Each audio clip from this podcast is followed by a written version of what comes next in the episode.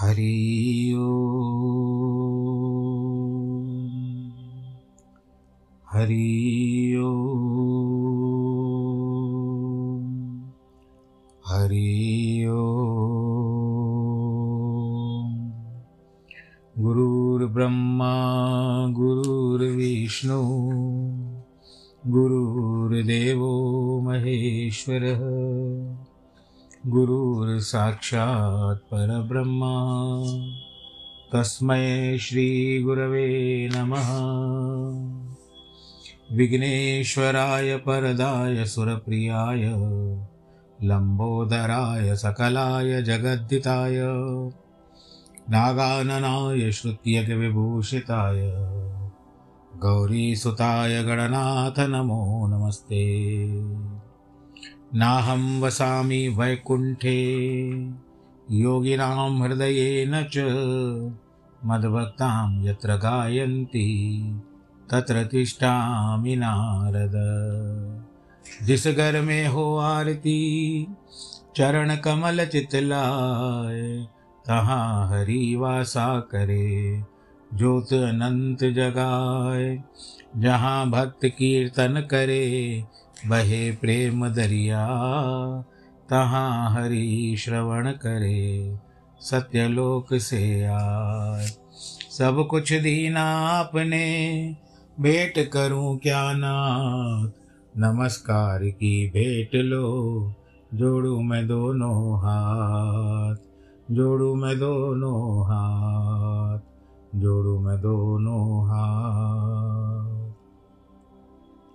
शान्ताकारं भुजगशयनं पद्मनाभं सुरेशं विश्वाधारं गगनसदृशं मेघवर्णं शुभांगं लक्ष्मीकान्तं कमलनयनं योगिविरदानगम्यं वन्दे विष्णुं भवभयहरं सर्वलोकैकनाथं। मङ्गलं भगवान् विष्णु मङ्गलं गरुडध्वज मङ्गलं पुण्डरीकाक्ष मंगलायस्तनोहरि।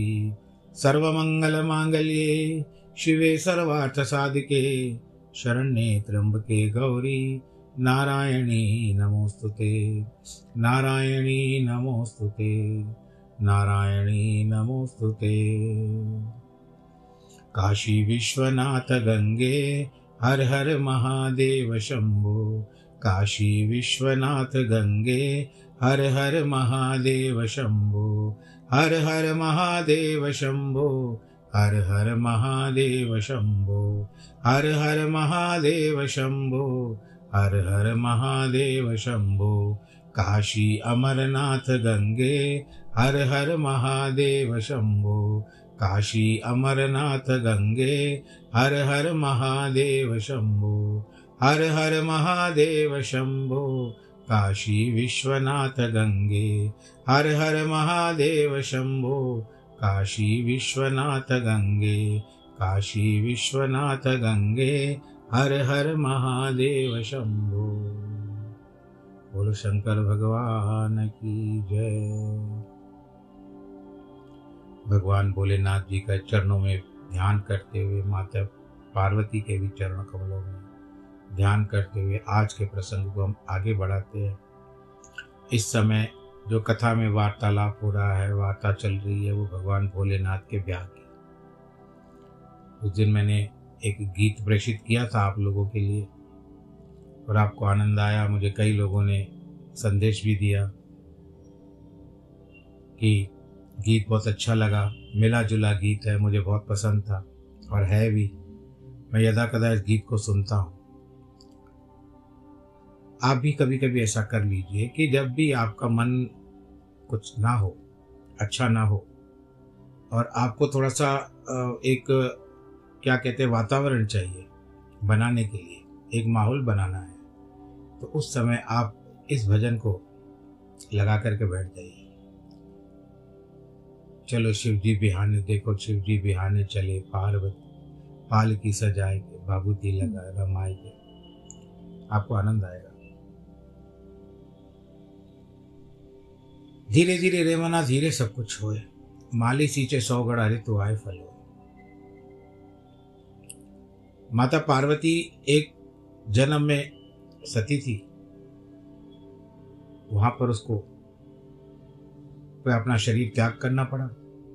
फिर तत्पश्चात आई यहाँ पर भी उसको बहुत भारी तपस्या करनी पड़ी शिव जी को प्राप्त करने के लिए। तो हम लोग जैसे समझते हैं ना कि सब कुछ आसान है संसार में, आसान नहीं होता है। या तो आपके कर्म, सांसारिक बात लोगों की बात कह रहा हूं, या तो आपके कर्म हैं वैसे होने चाहिए। गुरु ग्रंथ में एक वाणी आती है कि जो मांगो ठाकुर अपने से सोई सोई देवे। आप अपने ठाकुर जी से जो मांगो, परंतु उचित ही मांगो, जितना अच्छा हो, आपके अनुकूल हो और आपके समय के हिसाब से हो, वो मांगिए तो अच्छा है। क्योंकि ये जो झोली है ना, ये कभी खाली नहीं होती। जैसे कुएं को जितने से जितने पानी आप भरते जाओ भरते जाओ घड़े लेकर आओ पानी के, कि मैं कुएं को भर के दिखाऊंगा। वो अगर आपने कुएं को भर दिया तो आठवां आश्चर्य हो जाएगा संसार का। भगवान शंकर जी के ब्याह की बात है, जब हिमालय की, क्योंकि हिमालय की पत्नी मैना को थोड़ा सी अभिमान आ गया था जो भगवान शंकर जी निकालना चाहते थे। आपने गीत में सुन लिया, वो तो ब्याह हो गया, गीत में तो तीन चार मिनट का गीत था, परंतु कथा तो वास्तविक अब चली रही है। जब हिमाचल प्रिया सीता सती मैना को चेत हुआ, तब वह अत्यंत क्षुब्ध होकर विलाप एवं तिरस्कार करने लगी। पहले तो अपने पुत्रों की निंदा की, अपनी पुत्री को दुर्वचन सुनाने लगी। पहले तो तुमने यह कहा कि शिवा शिव वरण करेगी, पीछे मेरे पति हिमवान का कर्तव्य बताकर उन्हें आराधना पूजा में लगाया, परंतु इसका यथार्थ फल क्या देखा गया भाई? विपरीत एवं अनर्थकारी। हे दुर्बुद्धि देवऋषि, नारद जी को कहते हैं कि तुमने मुझे अधम नारी को इस तरह से ठग लिया, फिर मेरी बेटी ने ऐसा तप किया जो मुनियों के लिए भी दुष्कर है। उसकी तपस्या का क्या फल मिला उसे, जो देखने में भी दुख में डाल देता है? क्या करूं अब मैं, कहाँ जाऊं? मेरे दुख को कौन दूर करेगा? मेरा कुल नष्ट हो गया, मेरे जीवन को भी नष्ट नाश हो गया। कहाँ गए वे देवी दिव्य ऋषि आए थे ना बड़ी हेकड़ी झाड़ने के लिए? अगर मेरे सामने आए तो मैंने उनकी दाढ़ी मूछ नोच लूं, ऐसा मुझे क्रोध आ रहा है उनके ऊपर। अरे वो तपस्विनी जो आई थी थी अरुंधति, कहाँ है वो तपस्विनी? वो तो बड़ी धूर्ता है। मैं मैं नहीं कह रहा, उसमें लिखा हुआ है। यह स्वयं विवाह के लिए अगुआ बनकर आई थी, न जाने किन किन अपराध से इस समय मेरा सब कुछ लुट गया। ऐसा कहकर मैना अपनी पुत्री शिवा की ओर देख करके फिर कटु वचन सुनाने लगी। अरे दुष्ट लड़की, तूने यह कौन सा कर्म किया जो मेरे लिए दुखदायक सिद्ध हुआ? तो जो दुष्टा ने स्वयं ही सोना देकर कांच खरीदा है, चंदन छोड़कर अपने अंगों में कीचड़ लगा लिया है। हाय रे हाय, हंस को उड़ाकर तूने पिंजड़े में कौवा पाल लिया री, गंगा जल को दूर फेंककर कुएं का जल पी लिया, प्रकाश पाने की इच्छा से सूर्य को छोड़ करके तूने जुगनों को पकड़ लिया। चावल छोड़ करके भूसी खाती है, घी फेंक कर मोम के तेल को आदरपूर्वक भोग लगाती है, शेर का आश्रय छोड़कर के सियार का सेवन करती है, ब्रह्म विद्या छोड़कर कुत्सित गाथा का श्रवण करती है। बेटी, तूने घर में रखी हुई यश की मंगलमयी विभूति को दूर हटाकर की चिता की अमंगलमयी राख अपने पल्ले बांध ली है। समस्त श्रेष्ठ देवताओं और विष्णु आदि परमेश्वरों को छोड़ करके अपने कुटुंब के कारण शिव के पाने के लिए ऐसा क्या तप किया? क्या था उसमें? तुझको, तेरी बुद्धि को, तेरे रूप को और तेरे चरित्र को भी बारंबार धिक्कार है, धिक्कार। तुझे तपस्या का उपदेश देने वाले नारद को तथा तेरी सहायता करने वाले दोनों सखियों को भी धिक्कार है। बेटी, हम दोनों माता पिता भी को भी धिक्कार है जिन्होंने तुझे जन्म दिया। नारद, तुम्हारी बुद्धि को भी धिक्कार है। सुबुद्धि देने वाली उन सप्त ऋषियों को भी धिक्कार है। तुम्हारे कुल को धिक्कार है, तुम्हारी क्रिया दक्षता को भी धिक्कार है, तथा तुमने जो किया है सबको। आपका ये क्या है? हाँ, बस ये धिक्कार ही कहलाता है। तुमने तो मेरा घर ही जला दिया, यह तो मेरे शर्मरण, ये मेरा मरण ही है, और नहीं तो क्या। ये पर्वतों के राजा राज मेरे निकट ना आए, सप्तऋषि लोग स्वयं मुझे अपना मुंह न दिखाएं। इन सब ने मिलकर के क्या साधा, मेरे कुल का नाश कर दिया। मैं बांझ क्यों नहीं हो गई, मेरा गर्भ क्यों नहीं गल गया, मैं अथवा मेरी पुत्री ही क्यों न मर गई, अथवा राक्षस आदि ने भी हमको आकाश में उड़ा करके क्यों न खा लिया। पार्वती, आज मैं तेरा सिर काट डालूंगी, परंतु ये शरीर के टुकड़े लेकर कहाँ क्या करूंगी, तुझे छोड़कर कहाँ चली जाऊं, मेरा तो जीवन नष्ट हो गया। यह कहकर मैना मूर्छित होकर पृथ्वी पर गिर गिर पड़ी। शोक रोष आदि से व्याकुल होने के कारण वे पति के समीप नहीं गई। उस समय सब देवता क्रमशः उनके निकट गए। सबसे पहले मैं पहुंचा। ब्रह्मा जी कहते हैं नारद को, नारद ने कहा पति पतिव्रत व्रते, तुमने पता नहीं वास्तव में भगवान शिव का रूप बड़ा सुंदर है। उन्होंने लीला से ऐसा रूप धारण कर लिया है, यह उनका यथार्थ रूप नहीं है। इसलिए आप क्रोध छोड़ करके स्वस्थ हो जाओ। पहले तो हठ छोड़कर विवाह का कार्य करो, अपनी शिवा का हाथ शिव के हाथ में दे दो। तुम्हारी यह बात सुनकर के मैना ने तुमसे कहा, उठो यहाँ से, दूर चले जाओ, तुम दुष्टों और अधमों के शिरोमणि हो ना। मैना के ऐसा कहने के बाद इंद्र आदि देवता एवं दिक्पाल क्रमशः आकर के बोले कि पितरों की कन्या मैंने, तुम हमारे वचनों को प्रसन्नतापूर्वक सुनो। यह शिव निश्चय ही सबसे उत्कृष्ट देवता है, सबको उत्तम सुख देने वाले हैं। आपकी पुत्री के अत्यंत दुस्सह तप को देखकर इन भक्तवत्सल प्रभु ने कृपापूर्वक उन्हें दर्शन और श्रेष्ठ वर दिया था। रोती कहती है, शिव का रूप बड़ा भयंकर है, मैं उन्हें अपनी पुत्री नहीं दूंगी। आप सब देवता प्रपंच करके क्यों मेरी इस कन्या के उत्कृष्ट रूप को व्यर्थ करने में तैयार हो चुके हैं। भाई, मैंने ठान लिया है। इस तरह से फिर सप्तऋषियों ने, वशिष्ठ आदि सप्तऋषियों ने आकर यह बात कही, पितरों की कन्या तथा गिरिराज की रानी मैंने, हम लोग तुम्हारे कार्य की सिद्धि करने के लिए आए हैं।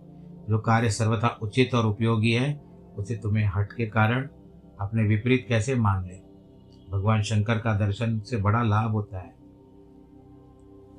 ज्ञान दुर्बला, एक ज्ञान दुर्लभा होती है, ज्ञान दुर्बला होती है, तो ये दुर्बला हो चुकी है। उनकी बात मिथ्या कर दी।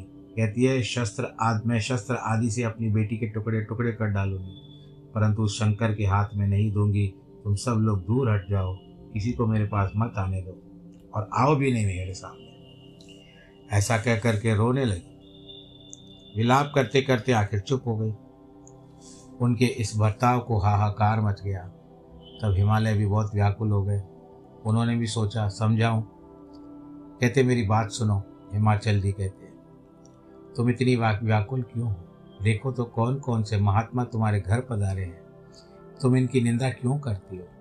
भगवान शंकर को तुम भी जानती हो, किंतु नाना रूप वाले शंभू के विकट रूप को देख करके घबरा गई हो। मैं शंकर जी को भली भांति जानता हूँ, वे ही सबके प्रतिपालक हैं, पूजनियों के भी पूजनीय हैं तथा अनुग्रह एवं निग्रह करने वाले हैं। निष्पाप प्राण प्रिय, हट न करो, मानसिक दुख को छोड़ो, शीघ्र उठो, सब कार्य करो।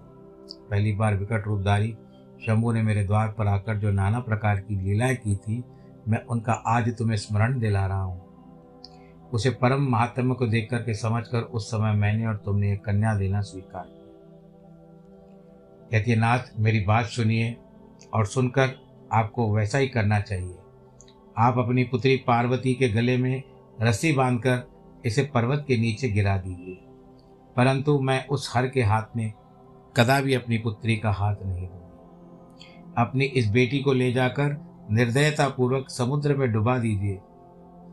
ऐसा करके आप पूर्ण सुखी हो जाइए। यदि विकट रूपधारी रुद्र आपकी पुत्री को आप पुत्री दे देंगे, तो मैं फिर अपने प्राण त्याग दूंगी। ऐसी बात सुनकर के पार्वती आगे आई, बड़े मीठे शब्द से कहती है, माँ, तुम्हारी बुद्धि तो बड़ी शुभकारक है, इस समय विपरीत कैसे हो गई है।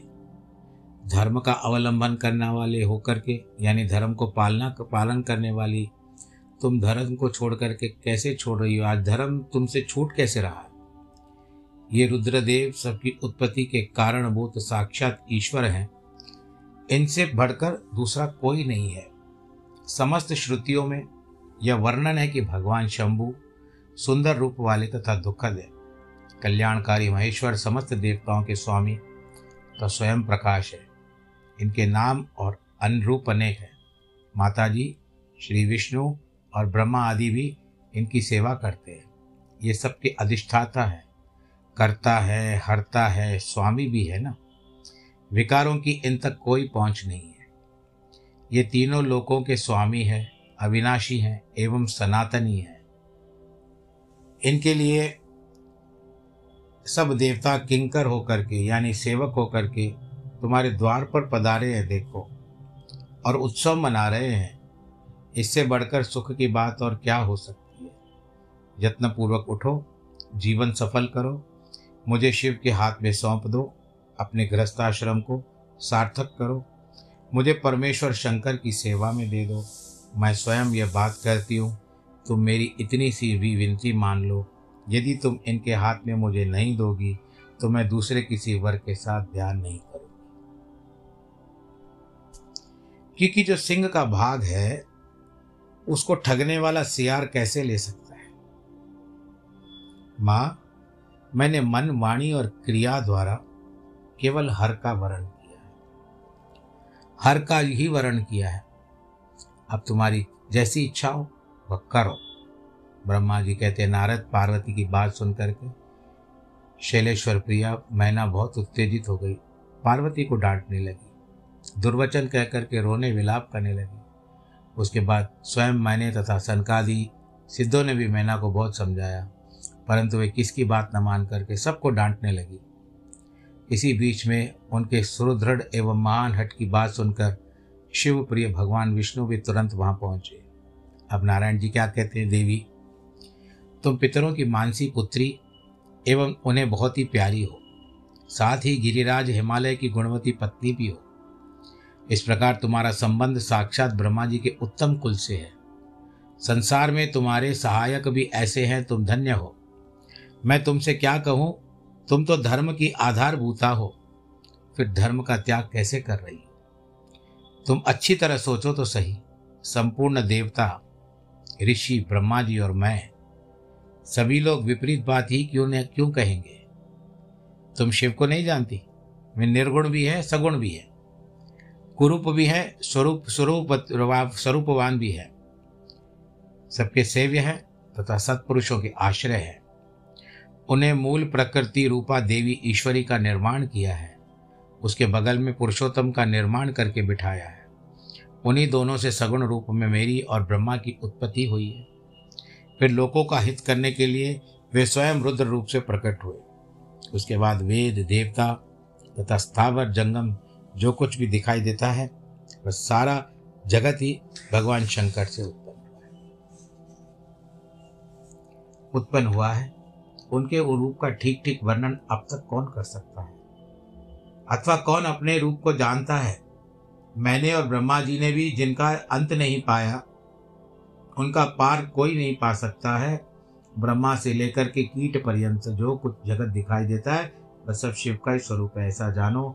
इस विषय में कोई अन्यथा विचार नहीं करना चाहिए। वे ही अपनी लीला से ऐसे रूप में अवतीर्ण हुए, शिवा के तप के प्रभाव से तुम्हारे द्वार पर आए हैं। अतः हिमाचल की पत्नी, तुम दुख छोड़ो, शिव जी का भजन करो, इससे तुम्हें महान आनंद प्राप्त होगा, तुम्हारा सारा क्लेश भी मिट जाएगा। ब्रह्मा जी कहते, नारद जी, श्री विष्णु के द्वारा इस प्रकार समझाई जाने पर मैना का मन थोड़ा कमल हुआ, परंतु शिव को कन्या न देने का हट उन्होंने अब भी नहीं छोड़ा। शिव की माया से मोहित होने के कारण उन्होंने ऐसा दुराग्रह किया था। उस समय मैना ने शिव के महत्व को स्वीकार कर लिया। कुछ ज्ञान हो जाने पर उन्होंने श्रीहरि से कहा, यदि भगवान शिव सुंदर शरीर धारण कर ले तो मैं अपनी पुत्री दे सकती, अन्यथा कोटि उपाय करने पर भी न दूंगी। यह बात मैं सच्चाई और दृढ़ता दृढ़ता के साथ कह रही हूँ। ऐसा कहकर दृढ़तापूर्वक उत्तम व्रत का पालन करने वाली मैना शिव की इच्छा से प्रेरित होकर चुप हो गई। धन्य है शिव जी की माया, सबको मोह में डाल देती। हम लोग भी मोह में पड़ जाते हैं भाई। सांस को ही नहीं छोड़ रहे प्रभु, तो हमको क्या रखें।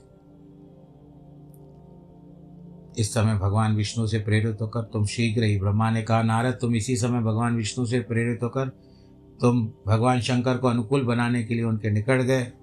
वहाँ जाकर देवताओं का कार्य सिद्ध करने की इच्छा से नाना प्रकार के स्तोत्रों के द्वारा तुमने भगवान शिव जी को प्रसन्न किया, संतुष्ट किया। तुम्हारी बात सुनकर के प्रसन्नतापूर्वक अद्भुत रूप में उन्होंने धारण कर लिया वास्तविक स्वरूप, जो भगवान जी का बड़ा सुंदर स्वरूप था। कर्पूर गौरम करुणावतारम संसार सारम भुजगेंद्रहारम। भवानी अब आ रही है। उत्तम एवं दिव्य रूप धारण कर लिया। ऐसा करके उन्होंने अपने दयालु स्वभाव का परिचय दिया। भगवान शंभू का स्वरूप कामदेव की भी अधिक सुंदर, भाई कुछ एक क्या कहते एक तिनका भी उनके शरीर पर न टिक पाए, इतना सुंदर शरीर, एक काला धब्बा भी ना दिखाई दे। रूप लावण्य का आश्रय था, मोहित करने वाला था। वो दर्शन देख करके सभी बहुत प्रसन्न थे। बोलो शंकर भगवान। सबके साथ वहां पहुंचकर तुमने कहा विशाल नेत्रों वाले भगवान शिव के उस स्वरूप तुमको दर्शन करो। तुम्हारी यह बात सुनकर के शैलराज की पत्नी मैना आश्चर्यचकित हो गई। उन्होंने शिव के उस परमानंददायक रूप का दर्शन किया। बोलो शंकर भगवान की जय, जो करोड़ों सूर्यों को भी फीका कर देता है। विचित्र वस्त्रधारी, नाना प्रकार के आभूषणों से विभूषित व अत्यंत प्रसन्न सुंदर, हाथ से सुशोभित, ललित लावण्य से लसित, मनोहर गौरव वर्ण विद्युतिमान, चंद्र लेखा से अलंकृत था। भगवान जी का मस्तिष्क पर चंद्रमान विराजमान। इसके लिए भगवान जी को चंद्रमौलीश्वर कहते हैं। भगवान जी की सभी लोग प्रार्थना करते हैं। आखिर में कहती है महेश्वर मेरी पुत्री धन्य है, जिसने बड़ा भारी तप किया है, उसी तप के प्रभाव से आप मेरे इस घर में पधारे हैं। पहले जो मैंने आपको शिव की अजब अक्षम्य निंदा की है कि उस मेरी उसे मेरी शिवा के स्वामी शिव आप क्षमा करें। इस समय पूर्णतः प्रसन्न हो जाएं। इस प्रकार बात करके चंद्रमौली शिव की स्तुति करके शैलप्रिया मैना ने हाथ जोड़ करके लज्जापन दिखाया, लज्जित हो गई। इतने में बहुत सारी पूर्वासिनियाँ स्त्रियां भगवान शिव के दर्शन की लालसा से अनेक प्रकार के काम छोड़ करके वहाँ पहुँची, जो जैसी थी वैसे ही अस्त व्यस्त रूप में दौड़ आई। क्या हुआ क्या हुआ क्या हुआ ऐसा होता है ना, तो जिस दशा में रहता है, किस मनोदशा में रहता है, वो उसी को छोड़ करके भागता है। तो सबको इस बात का पता चल गया था कि जो मैना है वो यहाँ पर अब ब्याह ब्याह होने नहीं देगी। तो सब अपने अपने श्रृंगार इत्यादि को छोड़ करके वो सब वहां पर देखने के लिए आ गए। अस्त व्यस्त रूप में थी। भगवान शंकर का वह मनोहर रूप देखकर वे सब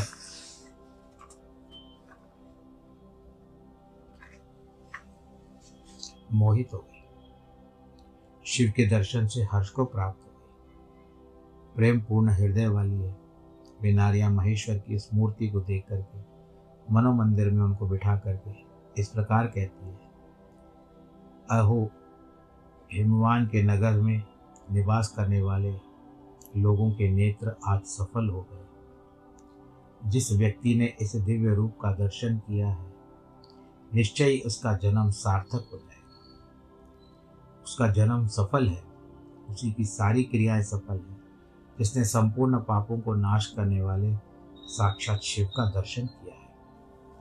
पार्वती ने शिव के लिए जो तप किया है उनके द्वारा उन्होंने अपना सारा मनोरथ सिद्ध कर लिया।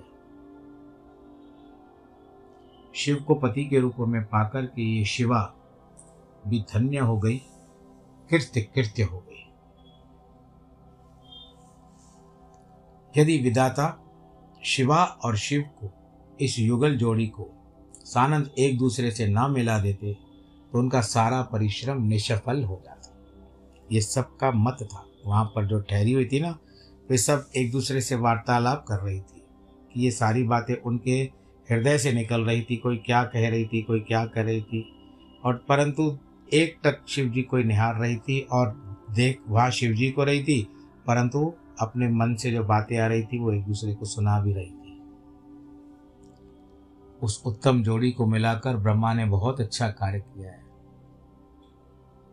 इससे सब के सभी कार्य सार्थक हो गए। तपस्या के बिना मनुष्य के लिए शंभू का दर्शन दुर्लभ है।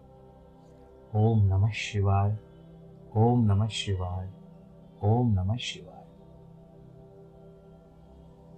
पंचाक्षरी मंत्र है। न म शि वा य, न एक, म दूसरा, शि तीसरा, वा चौथा और य पांचवा। पंचाक्षरी ओम तो लगाते ही है। ओम नमः शिवाय ये पंचाक्षरी मंत्र है। भगवान नारायण जी का जो ओम नमो भगवते वासुदेवाय है वह द्वादश अक्षर का है, बारह अक्षर है। ओम नमो नारायणाय जो है, ओम को हटा दीजिए थोड़ी देर के लिए। अगर हम खाली शब्दों को लेते हैं, अक्षरों को लेते हैं, तो इन सब में अष्टाक्षर यानी आठ अक्षर आते हैं। पंचाक्षरी लेते हैं तो शिव आता है, त्रिअक्षरी लेते हैं तो श्रीहरि आता है या श्रीहर आता है, और श्री भी निकाल दो तो हरि या हर आता है। और यदि आप सब से केवल एक पर ब्रह्म का स्वरूप करना का ध्यान करना चाहते हैं तो आप अपनी आंखें बंद करिए, एक स्थान पर बैठिए और धीरे धीरे सांस लंबी लेने के पश्चात आप धीरे धीरे सांस छोड़ते हुए कहिए क्या ओ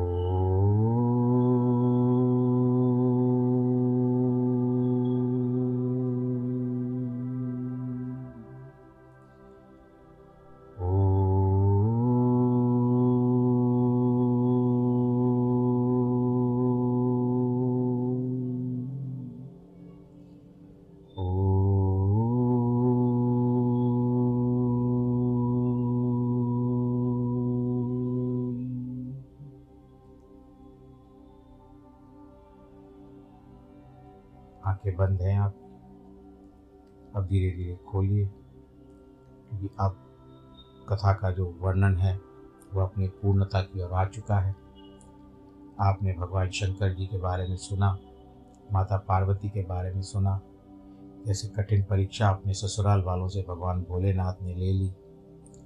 परंतु ये तो नियति है, क्योंकि थोड़ा सा अहंकार आ गया था जिसको भगवान शंकर जी नहीं रखना चाहते थे।